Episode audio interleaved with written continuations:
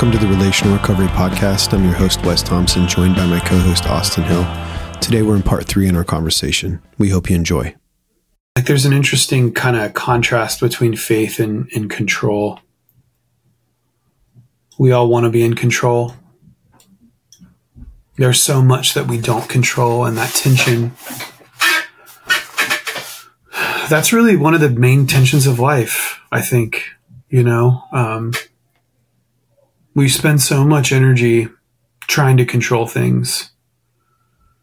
And that may be part of Jesus' invitation as well. Because in coming near to Him and coming near to the God man, you know, and coming near to Him, following Him, however you want to say it, you know, takes faith, takes a sense of putting the control down and trusting somebody other than ourselves. And I don't think it's fatalistic. I don't think it means that we don't continue to try to improve or to try to make the world a better place or something like that. But I think that there is something powerful about intentionally acknowledging and putting putting our our need for control down. Um, it's almost it's like the paradoxes of the Bible. Uh, you know, not the Bible doesn't say this, but it reminds me of this something the Bible might say. But it's almost like the only way you get control is to put control down. Um, because in our effort to be in control, we often feel so out of control. So it's really interesting how those things interplay as well. And I think what causes us to have probably poor mental health which goes back to what you said to pre- to be preoccupied with that which I have no control over is a fool's errand.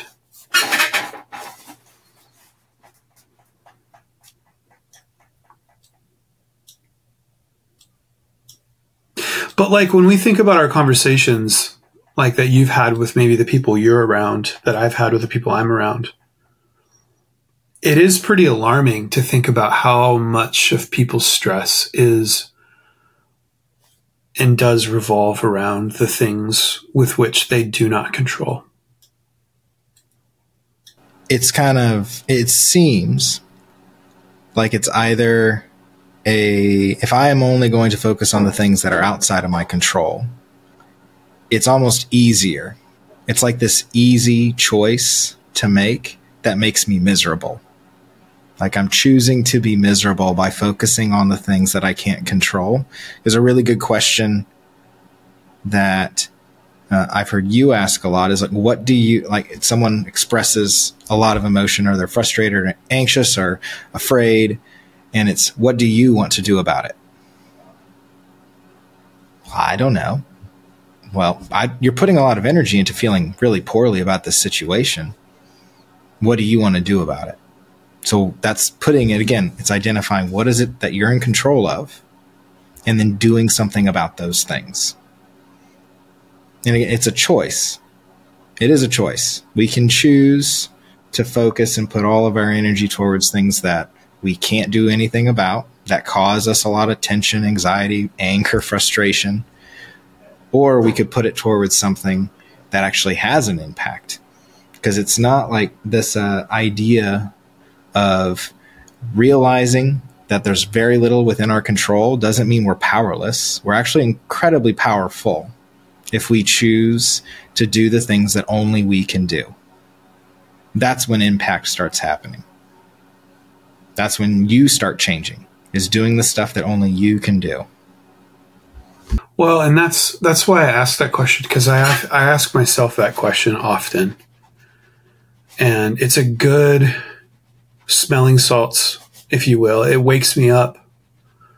Um, because if if my answer to myself is well there's nothing i can do about it or there's nothing i want to do about it then i try to i try to muster up the willpower and the and the initiative if you will to move on to something else because that's why i ask that question to people because if you're not i'm trying to wake myself up and others up to their own agency like if if you aren't going to do something about the thing that you're stressed about, then you really are causing yourself suffering.